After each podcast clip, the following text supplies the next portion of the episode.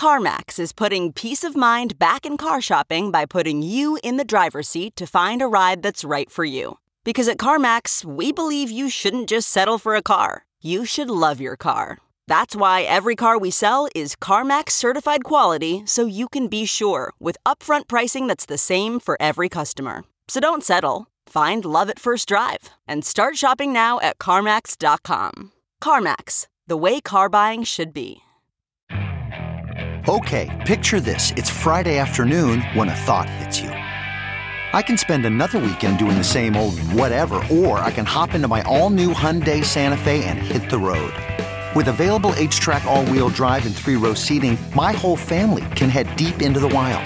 Conquer the weekend in the all new Hyundai Santa Fe. Visit HyundaiUSA.com or call 562 for more details. Hyundai, there's joy in every journey.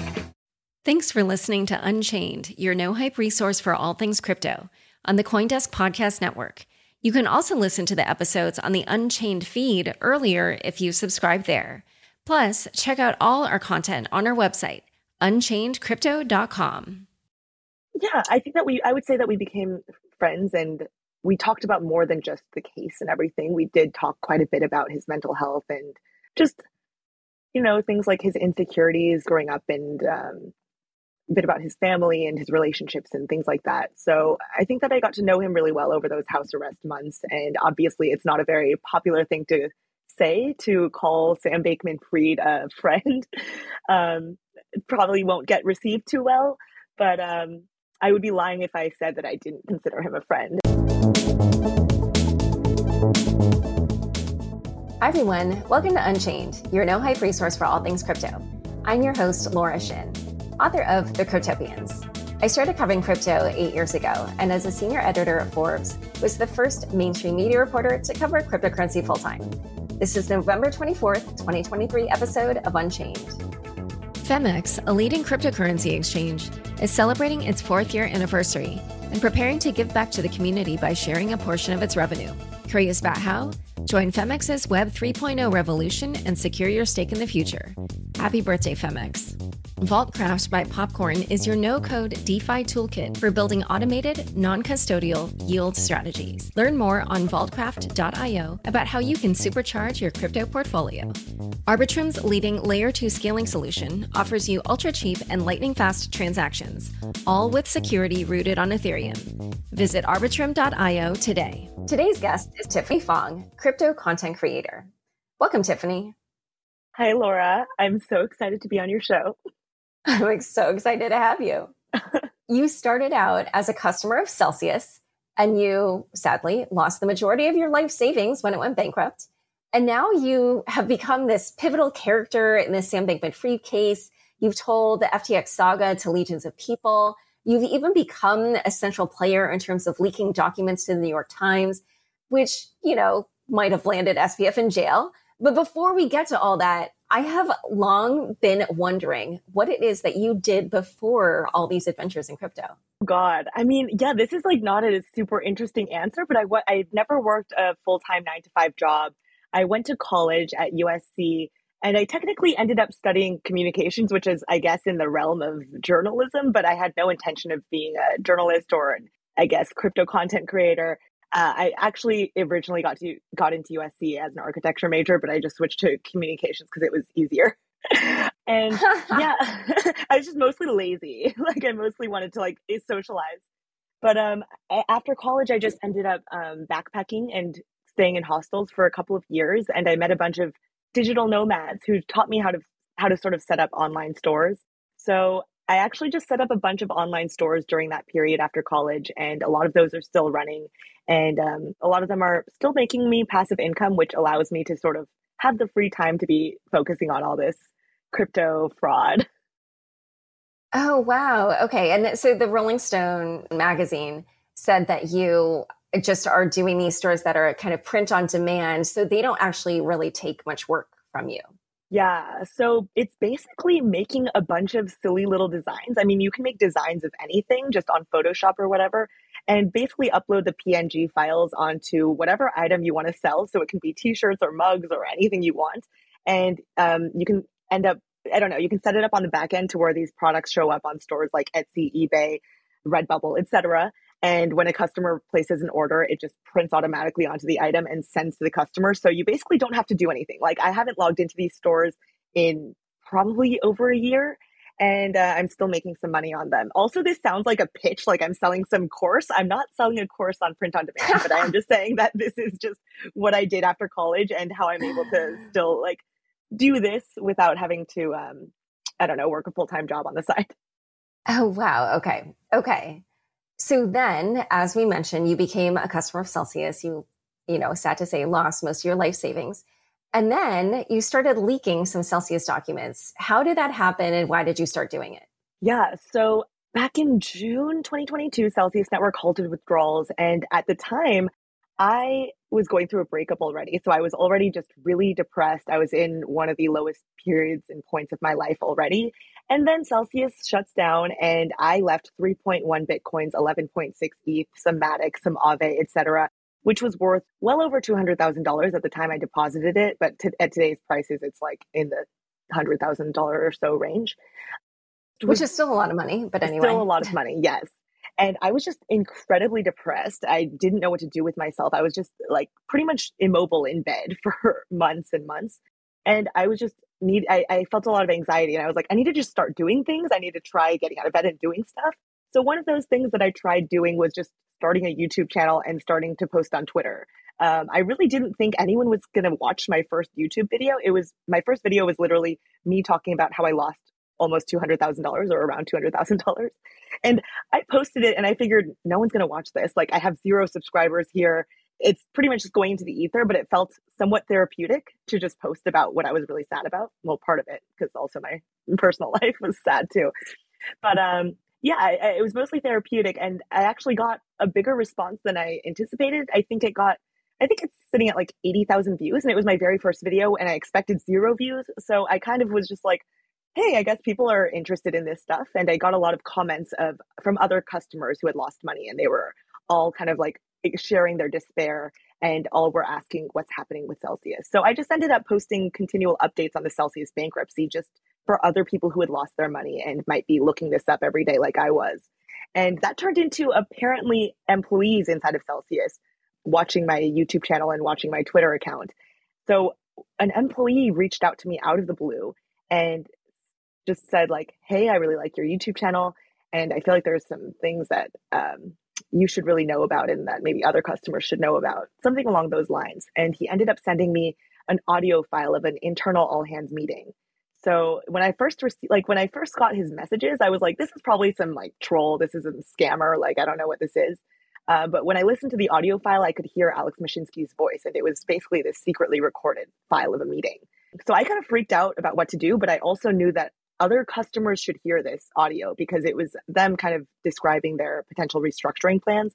So basically, what they wanted to do with all of our funds that were trapped in Celsius. So to me, it was really important for other people to know about it, but I didn't know what to do with it. So after a few days of thinking about it, I actually ended up sharing it with the New York Times. So the New York Times did a story on the audio, and I ended up leaking the entire audio on my YouTube channel.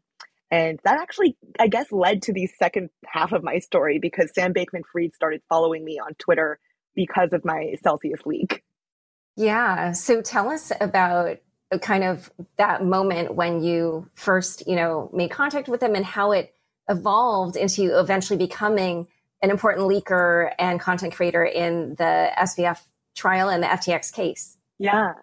So I was obviously like at the time that I posted that first leak, I really wasn't prominent and I didn't have much of a following at the time. And um, I just saw a follow from Sam Bankman Fried, who I honestly didn't know that much about. I just knew that he was a big shot in crypto. I knew that he had been on the cover of magazines, but I didn't like, follow, I wasn't even following him and I hadn't watched any of his interviews. So I vaguely knew that he was just a big deal. So I saw the follow and I just messaged him, Hey, thanks for the follow. I think that was my first like sort of noteworthy follower I had gotten. And we chatted really, really briefly that day. He just said, Oh, I thought it was interesting that you posted that Celsius audio, something along something along those lines. And um, then we went uh, several months without actually directly messaging. He commented on a couple of my other posts and he also uh, I think tweeted that he was following me because of my Celsius leaks because I ended up posting a lot of other leaks or a lot of a lot more leaked information that other employees had sent me over the next couple of months. So we went a couple of months without directly speaking. But then once FTX just suddenly collapsed and everyone was in shock, um, I just remembered, oh, I've chatted with this guy once before in DMs. So we still have our DMs open. Might as well just contact him and say, like, hey, uh, would you be willing to tell me your side of the story? So I messaged him on November 11th asking him if he'd be willing to chat with me. And you've actually chatted with him as well, haven't you? Yeah, yeah. Of course. He's been on my show. And yeah, I, am working on a book about FTX. Oh, right. So yeah. you ended up hearing from him. So tell us, yeah, how you how that relationship evolved. Yeah. So when I messaged Sam on November 11th, that was the day that FTX filed for Chapter 11 bankruptcy. I really genuinely was not expecting him to respond to me. I mean, people in his position just shouldn't be talking to anyone in the first place. Like I had watched FT or Celsius go down prior to this, and Alex Mashinsky shut his mouth and just kind of disappeared off social media. Um, but uh, so I already wasn't expecting a response because of that. And I also figured I bet every major publication and every reporter in the world is trying to get a hold of Sam. He's not going to respond to me. I'm basically like a nobody. Um, so I, I, just moved on with my life for a few days and just wasn't expecting a response. But um, I, I, five days after I sent that message, at I think around like 12:30 a.m. Um, so like in the middle of the night, I was out on a date. I was out for drinks, and I just suddenly got a message from Sam Bankman-Fried that said, "Yeah, I'd be happy to chat free for the next hour or so for what it's worth. And he sent me his phone number. So I just kind of scurried home from a date and hopped on the phone with Sam and didn't have any questions prepared, didn't even know that much about what really had happened at FTX or Alameda, and um, just kind of tipsy, like hopped on the phone call. Uh, yeah, so that, that phone call is posted on my YouTube video. And I guess one bit of that phone call that ended up getting a lot of press attention was Sam Bankman Fried sort of admitting that he donated a lot of money dark to Republicans so that ended up sort of blowing up in the media as well as getting cited in the original FEC complaint against him. Um, I honestly wasn't expect. I didn't know that that was going to be such a huge deal. I didn't actually know that that was a scoop when he was telling me because I hadn't listened to any of Sam's interviews prior to this, so I didn't know what things were public, were not public. So I didn't actually think that much of it when I posted it, but that that sort of blew up in Sam's face a bit um, without me even intending to do so. And then we hopped on another phone call on November twentieth. Um, so we had two phone calls before he was arrested in the Bahamas and thrown into prison. All right, so we're going to learn a little bit more about how Tiffany's relationship with SBF evolved. But first, a quick word from the sponsors who make this show possible. Embark on an exciting journey with Phemex, a top tier exchange celebrating its fourth year anniversary. Join and immerse yourself in a thriving community where early access and exclusive benefits await. Step beyond being just a trader and tap into Phemex's growth story as they pledge to share a portion of their revenue with the community. For more details, visit phemex.com slash web3. Popcorn just made DeFi way easier with Vaultcraft, your no-code DeFi toolkit for building, deploying, and monetizing automated yield strategies in a few clicks. Forget spending months of R&D and capital when you can instantly launch your crypto fund with Vaultcraft on any EVM chain. From wallets and institutional service providers to non DeFi degens, anyone can use Vaultcraft to supercharge their crypto portfolios with custom tailored cross chain yield strategies. Go to vaultcraft.io and start building. Arbitrum stands at the forefront of innovation as the premier suite of layer 2 scaling solutions, bringing you lightning fast transactions at a fraction of the cost, all with security rooted on Ethereum. From DeFi to gaming, Arbitrum One plus Nova is home to over 500 projects. And with the recent launch of Orbit, Arbitrum welcomes you to build your very own tailor made Layer 3, or an Orbit chain. Propel your project and community forward by visiting arbitrum.io today. Back to my conversation with Tiffany. So, what's so interesting is that you might be one of the people that had the most contact with SBF after he uh, got arrested. Well, actually, was released on bail. Um, so tell us about your relationship with SBF. You know, during that time when you were visiting him, did you feel like you were more like a friend or a quasi journalist or, you know, how would you kind of describe what your relationship was like? Yeah. I guess it was a bit of both. I mean, so to be honest, after I had released our first two interviews, and like I mentioned, that like the first interview actually kind of blew up in his face and got got him into, I guess, sort of some trouble since it got cited in his FEC complaint. Um, I just wasn't expecting to ever speak to Sam again. I figured he was probably not pleased with how that turned out, and I was expecting to just move on with my life and not talk to him. And um, he was, yeah, like we mentioned, he was extradited to the United States, was released onto onto house arrest on a two hundred fifty million dollar personal recognizance bond, and the day I believe, or the night that he touched back down at his parents' house in Palo Alto, California, um, he texted me at I think it was three a.m. Um, and it, he just said, "Hey, finally back online."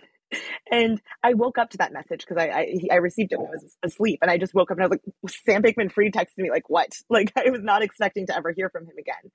Um, so I just like we chat, we sent a few messages back and forth, and I just decided to sort of take a gamble once again and ask him if he was allowed visitors while he was on house arrest.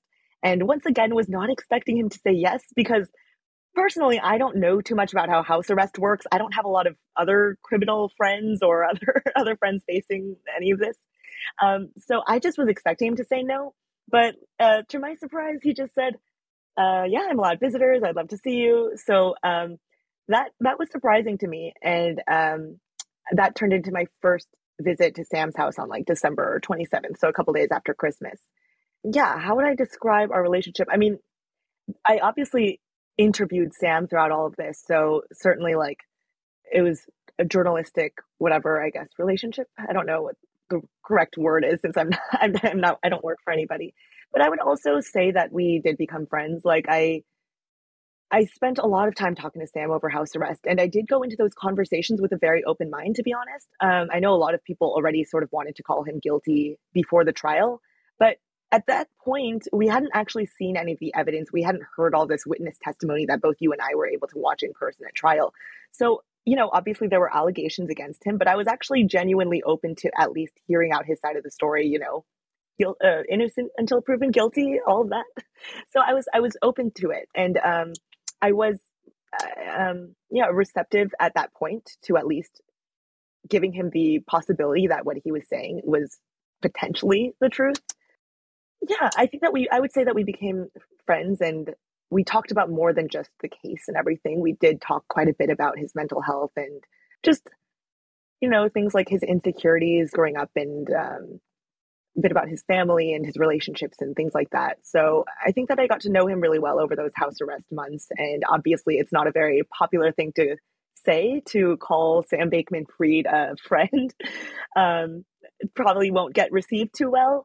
But um, I would be lying if I said that I didn't consider him a friend. And uh, hopefully, people don't get too mad at that statement, but I'm sure some people will.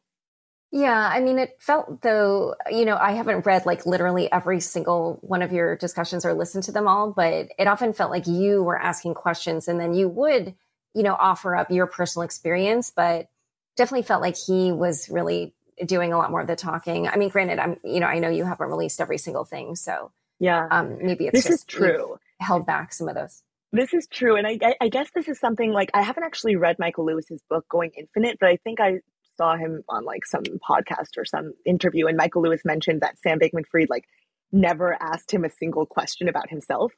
And I do think that that wasn't necessarily the exact case for Sam and I. I think he would ask me questions about myself, but the, the ratio of the questions that I was asking Sam versus what he was asking me, it was certainly mostly me asking him questions, etc. But I would offer up things about my personal life. I mean, Sam now knows my dating history, and Sam now knows like my depression, like the way that I struggle with depression. So it was certainly conversational. It wasn't like me just kind of holding the mic up to him. I was certainly, um, we, it was certainly a back and forth, and I talked to him about like my experiences with depression and every everything. So um, yeah, in that in that way, I would I would say that I I would would have called him a friend around that house arrest period.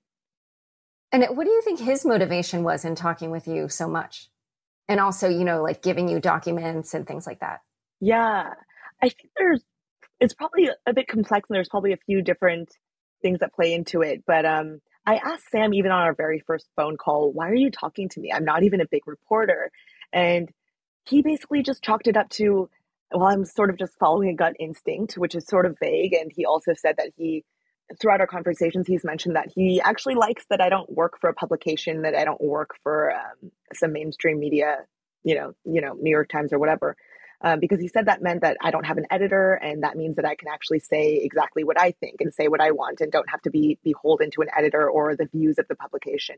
So he's mentioned that that's something that he likes, and he said that he generally just wanted to talk to not people who were necessarily going to be sympathetic to him. That's what he said, but people who were free thinkers and um, just said what they really thought.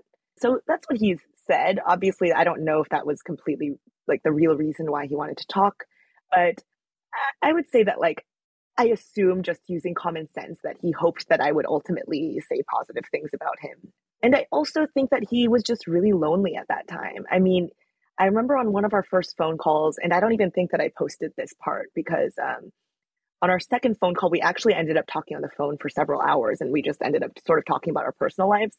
So I didn't post that stuff. Um, but he said that like his only friends for the past several years were the people that he worked with. And I would imagine that his closest friends were the people that testified against him and were the star witnesses.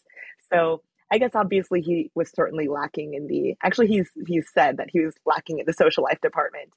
So I think he was definitely lonely and I don't think he's necessarily the kind of person as as I guess a lot of men aren't. I don't think he's the kind of guy who wants to necessarily constantly talk about their emotions, but I think there was a degree of him wanting to sort of vent and have a listening ear during that time. And I was that. And I, since I'm someone who also struggles with depression and things like that, I, I was very um, sensitive to those issues and asked him quite a bit about like how he was doing mentally and emotionally. So he probably needed that during that time period. Yeah. So I'm sure that this question may be a little bit annoying, but it is something that's out there. And you gave a great quote to Rolling Stone about this, which I will reference in a moment. But I do have to ask, like, do you think part of the appeal for him too was that he was attracted to you? Sam has never explicitly like said anything about my appearance. In fact, he like he's never even commented on my appearance and he's never like been like weird or anything like that towards me. Um he's always been really, really polite, but uh, I've also talked to him about like his past relationships and his taste in women and things like that. And he said that he just really doesn't even care about like someone's appearance at all, which I guess, you know, I guess we can look at his dating history. I don't know if he like necessarily seems to go for like bareheaded supermodels, I guess, you know, you could say, like most a lot of billionaires would. He's actually never like noted my appearance at all in our conversations um, to like expressing that he was attracted to me. So I mean, but I'm very aware of uh, very aware of the rumors. So I yeah. Which, by the way, people, if you haven't read the Rolling Stone article, it's so funny because um, when the reporter, it, it, which is Tracy Wang, by the way, from formerly of CoinDesk, in case you don't know, um, Tiffany responded, "I'm just going to let people's imagination run wild," which I thought was the best answer. I just loved it. that has been my go-to response. I mean, because honestly, the rumors, okay, those rumors started even before I met Sam in person. So um, I think I think that even before we we had our first phone call, I was like tweeting at him when he was. This is probably a really insensitive. these were insensitive tweets, but he was tweeting about FTX like kind of shutting down, and I was like tweeting like, "Are you breaking up with me?" I don't know. It was it was stupid. Those were stupid tweets, but I was just being silly. So that's that started, and then um, I think there were rumors. Actually, there were rumors even when Sam initially followed me on Twitter, because at the time I think I had like less than 5,000 followers. And people were like, why is Sam Bankman Fried now following Tiffany Fong? They thought there was some like weird um, like relationship happening.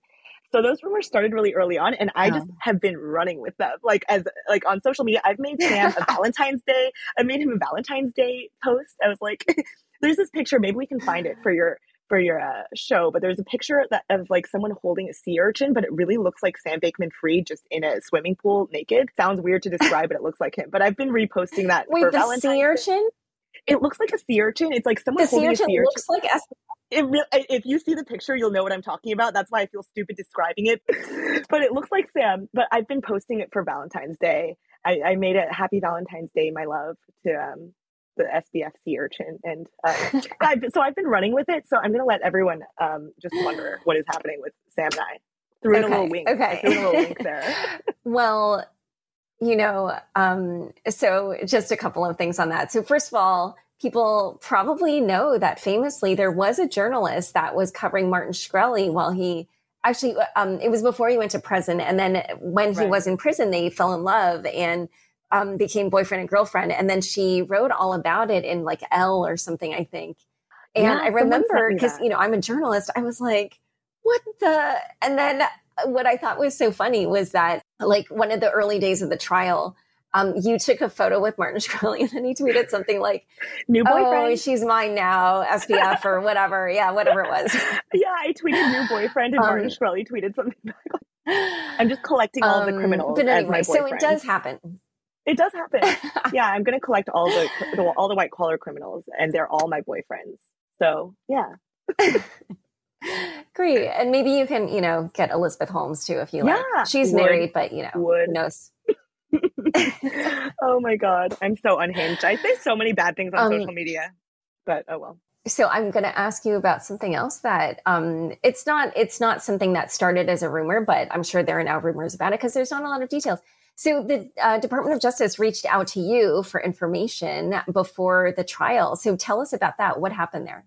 That was very scary. Um, yeah, the DOJ reached out to me a couple of weeks before the trial began, and I freaked out. Like I didn't know what to do. I've I was hoping that that wouldn't happen, and since so many months had gone by of me chatting with Sam and not receiving anything, I was like, I don't think that they're going to reach out to me. I'm also like who am I? Like, I'm this random girl on social media. I'm not that, like, I'm not some big deal. And I'm also, um, I wasn't actually there during the actual FTX and Alameda collapse time. Like, I only got in touch with Sam after the collapse, really. So I wasn't really expecting it, expecting it at that point. So I had like a major freak out. I was just in bed, anxious, so anxious every day because I was like, what do I do? Like, just getting a message with the email being, usdoj.gov. I was like, that is so, there's something just really nerve wracking about that. And um, yeah, I didn't know what to do. I think I, I honestly like ghosted them for like full week. And then I just reached out to like a lot of people that I knew and was like, are there any lawyers you could connect me to? So ultimately, I, I lawyered up and um, the lawyers handled that for me. So I didn't have to end up ha- uh, having to turn anything over to them, thankfully. Oh, they wanted like information that you yeah i didn't actually like personally sam, respond basically. so i don't know exactly what they were asking for but they were requesting my records like related to sam so i don't know like if there was something specific they wanted but i honestly just don't even want to like go into a relationship where i'm sending information to the government and it just i don't know i don't want to start off with that okay yeah and you just felt uncomfortable what because like that might help convict him or like what was the exact thing you were concerned about I think there's probably a lot in there. Like, part of me would feel like at that point before trial, like I said, I think that Sam trusted me and I would have called him a friend. And also, so that was a part of it. Like, I would feel guilty if I um, was like sort of cooperating against him secretly behind his back. There, I, it would just feel sort of wrong for me morally. And although I know some people would probably be really happy for me to do anything in my power to get him more prison time, but just for me, it just wouldn't feel right. And I also just talked to other journalists. Like I wrote, reached out to other journalists, and I was like, "What would you? What do you do in this situation? Have has this ever happened to you?" And most journalists I spoke with were like, "Oh, you just say no. You're that you're a journalist. You don't you don't send information." So that was the response I got from other journalists. And obviously, I'd never been put in this position before, so I didn't know what I was supposed to say.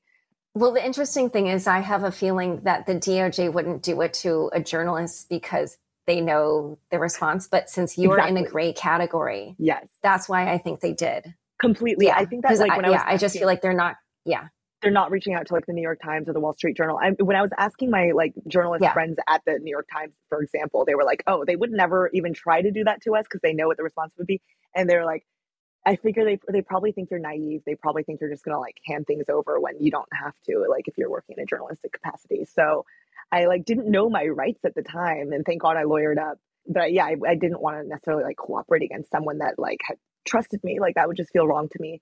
Yeah, yeah. So I didn't. I ultimately got out of that. Thankfully, that scared that scared me a lot.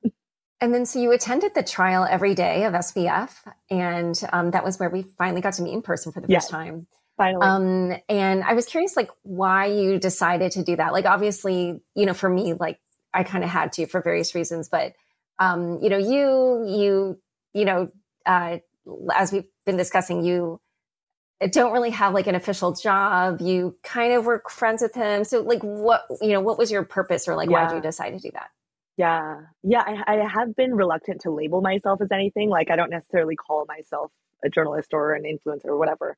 Um, oh, I forgot to mention in the last question that the DOJ did call me a journalist in one of their bankruptcy filings. So I was kind of like well, you already called me a journalist, so you can't really take it back now. But anyway, so like I, I, I am reluctant to like label myself as anything. So um, I I mostly was just curious about the trial because it mostly was that I had talked to Sam so much. He'd obviously given me his side of the story to a really great extent. And I really wanted to see Caroline Ellison in person. I wanted to hear from everyone cooperating against him. I wanted to see who I really believed because I obviously didn't go into Sam and I's conversations just blindly believing everything he said. I was certainly open to hearing him out, but I wasn't going to be like, this guy's, I'm sure, telling the truth. Like that was certainly wasn't the way that I was going into it. So I really wanted to hear any other evidence against him and wanted to compare what he had told me to what we heard in court. Um, so that was one of the major things. And also, like, I, I since, like I said, like Sam was sort of my friend. I obviously cared on on a personal level about how everything turned out, and I was very curious as to how he'd react and respond and everything. But I guess as you've seen, he's not the most reactive and emotional person. So I guess we didn't see too much, uh, you know, crying or anything. But I was just really curious to see that all pan out. And this is just like the craziest detour my life has ever taken. Like this is so interesting. And I feel like the trial was like the culmination of everything that I'd been sort of listening to and reading about for an entire year. So I just knew I had to be there. Yeah, and I have to say your videos on it were amazing and you know you told me that you do all your videos yourself with no help from anybody else which I was just like wow, I don't know how she does it. Thank you. Uh, so kudos to you for somehow uh, like yeah, cuz uh, you know you figured out like you you know put little photos in your videos and you do that thing where you like cut your breaths out so it's like oh, cut yeah. cut cut i know yeah. there's just like you clearly put a lot of effort in and i'm like how could you be in there for eight hours a day and then also have time to make these videos? They're amazing. Oh my god, um, thank you. Um, that is so nice, especially anyway. coming from you because you obviously put out really good stuff. But oh my god, it was that was like the most strenuous period of my life. Like I didn't know that I had that capacity in me to even do that because I mean, like I said, I haven't worked like a nine to five job. I haven't.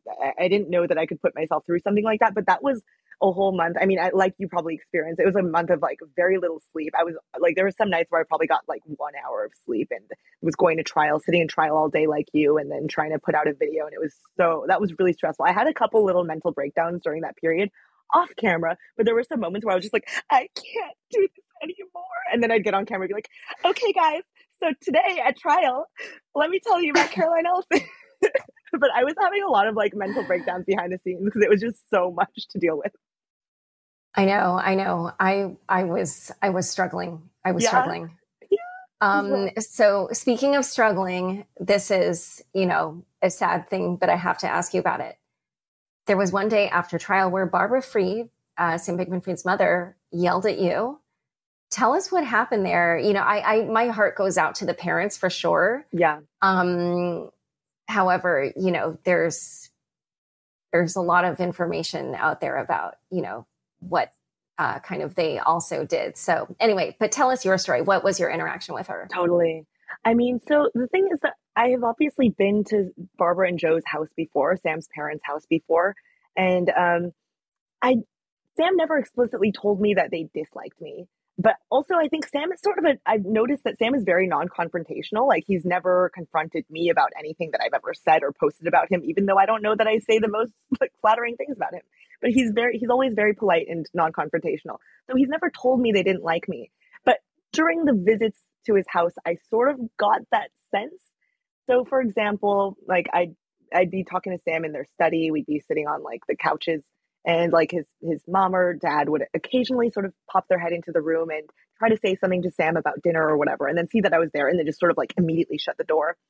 Granted i just figured hey they're they're lawyers they probably don't like the fact that he's talking to anyone they probably know that they shouldn't like offer commentary into this conversation so i didn't think too much of it. There were a couple of times that i tried to introduce myself and be like hi i'm tiffany and they did not take kindly to it they kind of just shut the door so i was like okay whatever didn't take it personally i was like okay move on with my life but i also just kind of got the sense that like oftentimes sam would i don't know sometimes when he would say that he's free he'd be like oh well my parents are like kind of still like hanging around so maybe like come later. So i mean he kind of gave i kind of was picking up on a sense like maybe they don't necessarily like me. But um actually had a one-on-one conversation with them nor been formally introduced to either of them. But there was one day that i was leaving court a little bit early and um i was in line to pick up my electronics as you know you have to pick up your electronics after court And Barbara Fried, I saw her sort of heading in the same direction. And in my head, I was like, okay, we're about to, we're about to stand right next to each other. And I was like, okay, I've been to this lady's house before. I should probably say something. I should probably say hi. I should probably be nice. And I actually, like, like you mentioned, I am sensitive to the fact that they're obviously going through the hardest time of their lives. Obviously, there are some allegations about them, but I don't want to accuse anyone of being guilty of anything if they haven't actually been charged and we haven't seen evidence. So I, I, I wanted to approach her very nicely and timidly and meekly. like, so I was nervous. We were standing next to each other, and I just, in like the softest voice possible, was like, Hi, um, I know you must be going through a really, really hard time, and I just wanted to say I'm sorry. Um, my name's Tiff, or I don't even think I introduced myself. I just, I think I just stopped there and just said that you must be going through a really hard time, and I'm so sorry. And then Barbara just kind of immediately snapped at me and was like, "Who are you?" And I was like, "Oh, my name is Tiffany. I've actually visited your house before." And then she, uh, she was like, "Oh, I know who you are." and then she just sort of very loudly began accusing me of um, having written a very unfortunate article about Sam.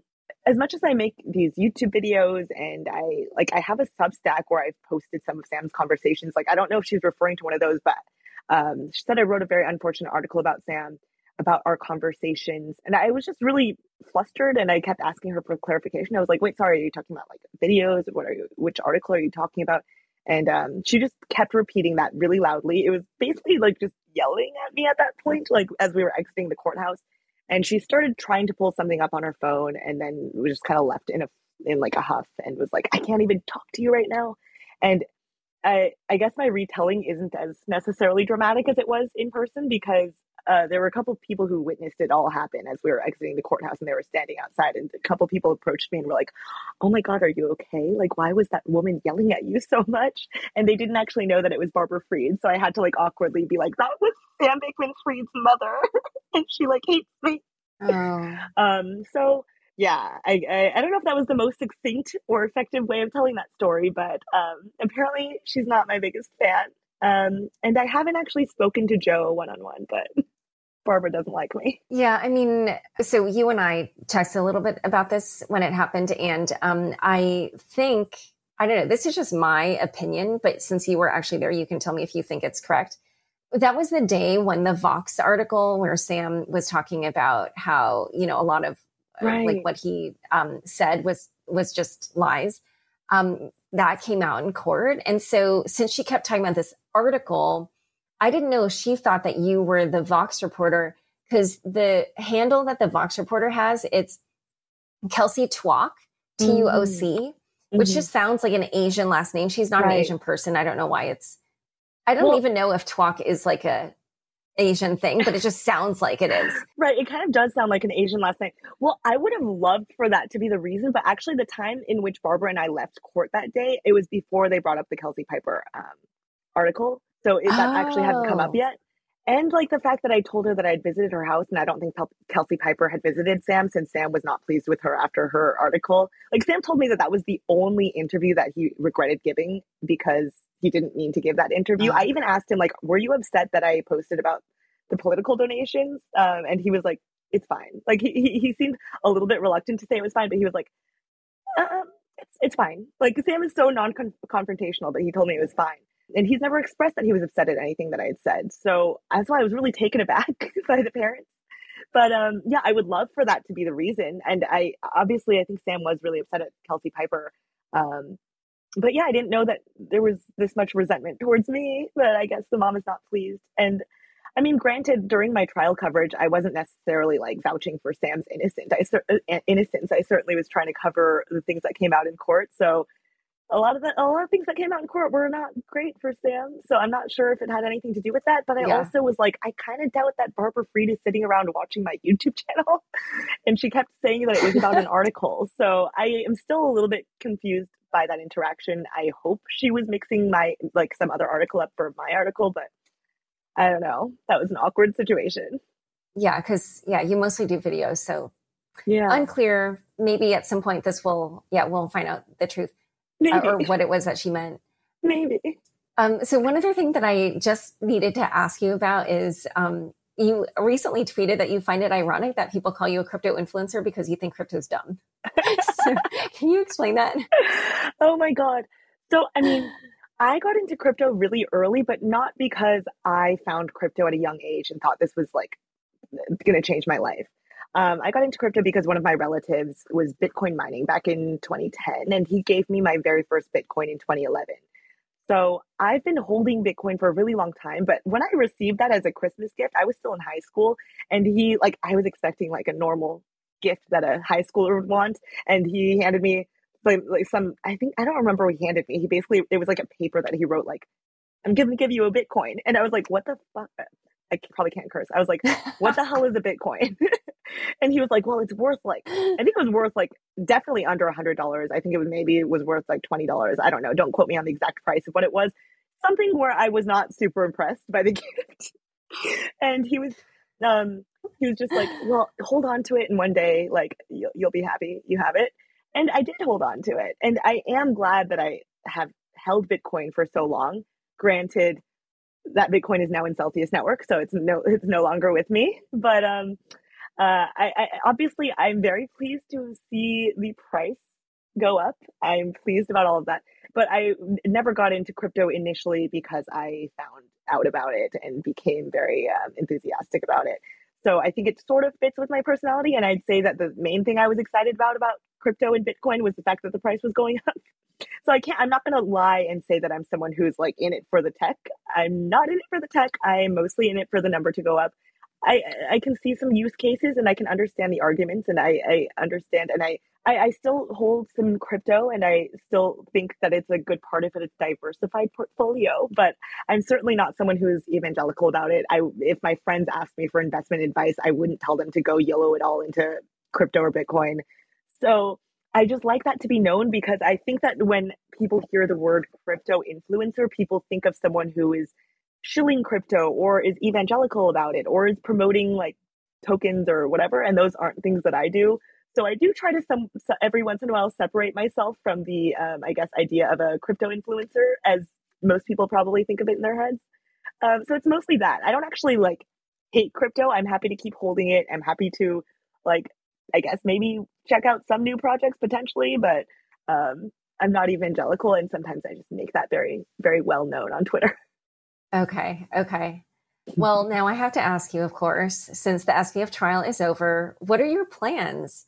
You, you know, found yourself at the middle of this huge saga, and one of the, at least one of the big milestones is over. So, what are your what are your next steps? Oh my god, I feel like I'm going to have a little existential crisis about all of this because yeah, I feel like even my YouTube channel, I didn't start YouTube because I expected to make it big on YouTube. I'm still, I haven't made it big on YouTube, but I'm just saying I didn't expect it to go anywhere. It was more me trying to vent and just get out some emotions at that time. So I didn't have plans for my YouTube channel. Turned into covering Celsius and it turned into me getting all these leaks, which I never would have expected in the first place. And then turned into me getting a front row seat to the biggest financial fraud scandal of our generation with uh, Sam Bankman Fried. So all of this was unexpected and I didn't have a plan going into any of this. And it did sort of take over my entire life for the past, I guess, year, year and a half. I've really enjoyed doing all of this. It's been like the most exciting and unexpected period of my life. But yeah, now I don't, I didn't have some big plan to do after this. So it's sort of bittersweet now that the trial is over because I feel like I've been um, obviously talking to Sam and trying to learn about this case and um, was wondering what was going to end up happening with Sam and his criminal trial. And now that it's over, uh, I do feel a little bit, a little bit lost. Uh, obviously, I think a lot of people are just telling me like you need to keep making videos about crypto fraud, etc., which I guess is a possible option. It's just that like I feel like I had my whole heart in the Celsius story because I lost money and I had like I was personally invested in the what happened to Sam since I'd gotten to know him very well. Um, so I'm just like wondering what thing is gonna like really grab my attention from here on. But um, I don't plan on like leaving. I don't plan on like stopping doing anything. I want to continue on with all of this. Yeah, I do need to figure out what to do. I mean, you've been doing this for such a long time, so you you've got this down pat. But I, I do feel a little bit lost right now, and I'll probably have a little like crisis when I get back home for Thanksgiving. Well, I mean, I think like it seems like you so it's what you're saying is you want to continue with the content creation. Yeah. Yeah. I just don't know what direction I want to go. Even like when I think about the crypto fraud stuff, I'm kind of I, I don't know if the people who are interested in that stuff are necessarily people that I like necessarily agree with or would get along with in real life. I feel like some people who watch the crypto fraud stuff are very like pitchfork heavy people. Like personally, I obviously don't think Sam is don't think Sam was innocent and I've been trying I've been relaying what I saw at trial pretty fairly, I think. But I do get a lot of comments from people who are like that man needs to like I hope he gets explicit, you know, like people want very explicit like violent things to happen and that's not something that I am excited about or agree with. So I'm kind of like, is that the audience that I want to cultivate? Like people who are that angry at life and would want violent, horrible things to happen to anybody out there. So I've been trying to think through like if that's necessarily the path that I want to go down and continue like growing that like that exact audience because I don't, I'm not I'm not someone who ever wishes like violence on anyone. so it kind of scares me that it seems like a decent portion of my followers are that way. And I guess also some people have like been reaching out to me on like doing a bigger project on FTX or whatever. And I don't really know how to even do any of those kinds of things. Like I haven't really thought about all of that stuff. And I put all of that, those conversations kind of on hold during trial. So um, that's something I also need to think about, but I don't have a plan and I don't have, I haven't come to a conclusion about what to do with that stuff either. So sort of at a weird limbo phase of my life now. yeah, no, I get it but it's um, I think it's a good place to be where you it, like I tweeted about this when I reached the 10 year anniversary of working for myself and I talked about how just like when you pursue your own joy and passion like things will unfold for you and I think that's what you did like you found this story interesting and then you got involved and you know uh, you know when you put your heart and soul into something like it just yeah creates good energy around you and um, that totally. brings more good things so Totally. It yeah. has been, I, I really place. loved doing all of this so far. Like, it's been really fun. So, not planning on stopping, but I do need to think through what exactly I want to do or if I want to pivot or anything like that. But um, yeah, it's been interesting. It's been a crazy year. Yeah, well, we will have to keep tabs on what you are up to next. So, Tiffany, I have so enjoyed this conversation. It's been a pleasure having you on Unchained. Thank you. Thank you, Laura. You're the best. Thanks so much for joining us today. Unchained is produced by me, Laura Shin, with help from Kevin Fuchs, Matt Pilchard, Juan Aranovich, Megan Gavis, Nelson Wong, Shashank, and Margaret Correia. Thanks for listening.